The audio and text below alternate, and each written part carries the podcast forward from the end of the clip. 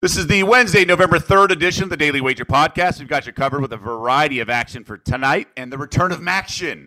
But we got some developing news in the NFL we'll get to all in and out in less than 10 minutes.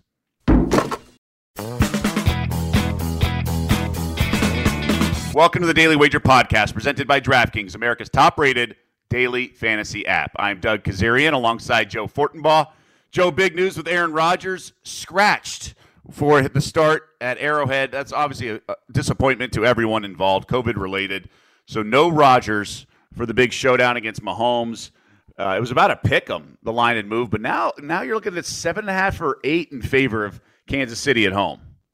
So two elements to this. Number one, what you talked about with the side, and then the total as well was as high as 55 and a half for this game, and it's come down to 48. I got to work through some stuff here, but I will tell you initial reaction is that I like the over at 48 and I like the Packers at plus eight. I think this is too much of an over adjustment. Uh, Love was in the league last year. I know he doesn't have a lot of professional reps, but it's not a true rookie. It's a guy who's been around. And if there was any landing spot for a guy to make a start in the NFL against a lousy defense, this is that defense. Green Bay with 10 days to get ready. They're off a Thursday night game. Kansas City on the short week coming off their Monday night game. They've been abysmal. I like over 48, and I would take the Packers plus eight. Those are the initial thoughts on the uh, on the news.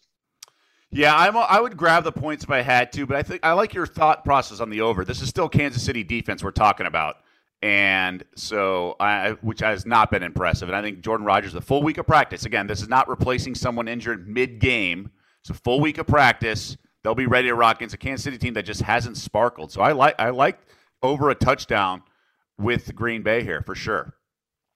Let's let's go to the NBA. Uh, big card, as it usually is the case on a Wednesday. Uh, you have a couple in mind. Let's get to that first. All right, so I like two totals tonight. The first one is the Celtics and the Magic over 212 points. I'm going against the move. It opened 215. It's moved down to 212. Uh, I don't know why. These are two awful defenses. I know we have a history of looking at Orlando and saying that they're a, a slow paced team, they don't score a lot of points. That's still relatively true. But they put up 103 or more in their last four games. The offense has been coming alive. And this Boston defense is terrible. They're 25th in defensive rating. They're dead last in points allowed. They're giving up 119 points per game, which is why there's so much turmoil right now between the new head coach and his star players. He can't get them back on defense to play. Orlando's not very good defensively either. They're giving up 111 points per game. That's 24th. They're dead last in defensive rating. I see this as two really bad defenses going toe to toe with a total of 212. Like when you talk about playing under 212, that's usually the Knicks and their great defense going against another great defense. These are two lousy defenses. I'll play the over. In addition, I like the over in the Warriors and the Hornets tonight. It's up to 226 and a half. These, these are two teams that move exceptionally fast. The Warriors are third in pace. The Hornets are fifth in pace. I think they're going to be flying up and down the court. You got a Charlotte team that's third in offensive rating, but 28th in defensive rating and 29th in points allowed. So I think the Warriors are going to be able to get theirs. And as a result, the Hornets are going to be flying up and down the court trying to keep pace, putting up shots after shots after shots. High scoring game, over 226 and a half Warriors Hornets.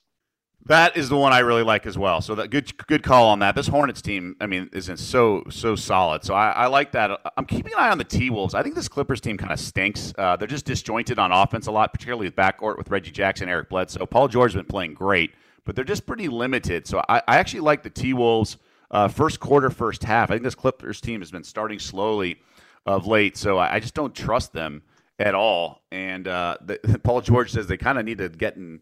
I don't know like crisis mode at the end before they really flip the switch. So I want to avoid that. And uh, I like the T Wolves. I do like T Wolves for the game, but I definitely like them first quarter and first half. This Cavaliers team's been incredibly impressive so far. As long as Mobley's in the lineup, I'm so impressed with Cleveland. I'll grab the five and a half at home. Eventually, Dame's going to break out of his slump, but um, I don't think. Uh, you know, it's gonna. Ha- you can't just w- expect it to happen the next day. So I, I think that's the key for me.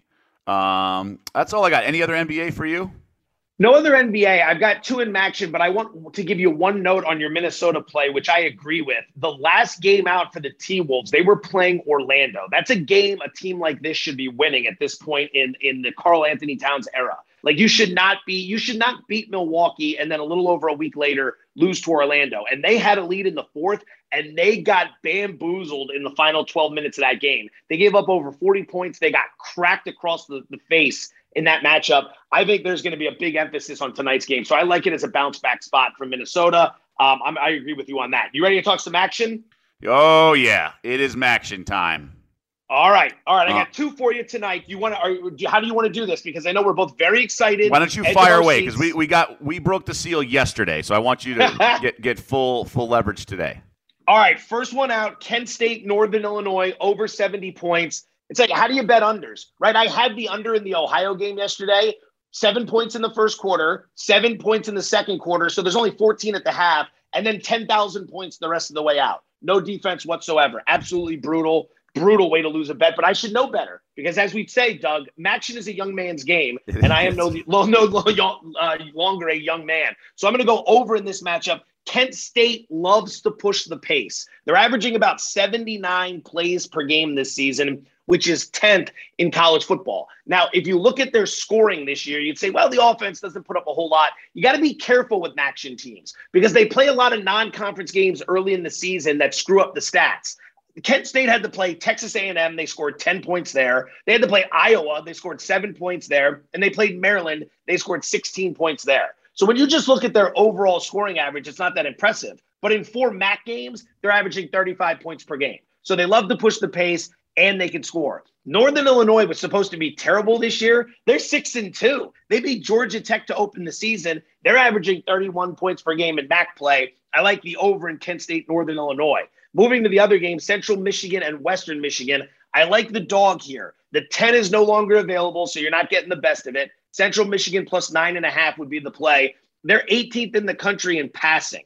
And I think they're going to be able to exploit a shaky Western Michigan defense that gave up 45 to Ball State, 31 to Kent State, and 34 to Toledo. If you watch some of these Western Michigan games like we do, they stink at tackling. They are a terrible tackling team. I think Central Michigan is going to be able to keep this game close. This has backdoor written all over it. So the two MAC plays for today Kent State, Northern Illinois, over 70 points. Central Michigan, the dog, plus nine and a half over Western Michigan.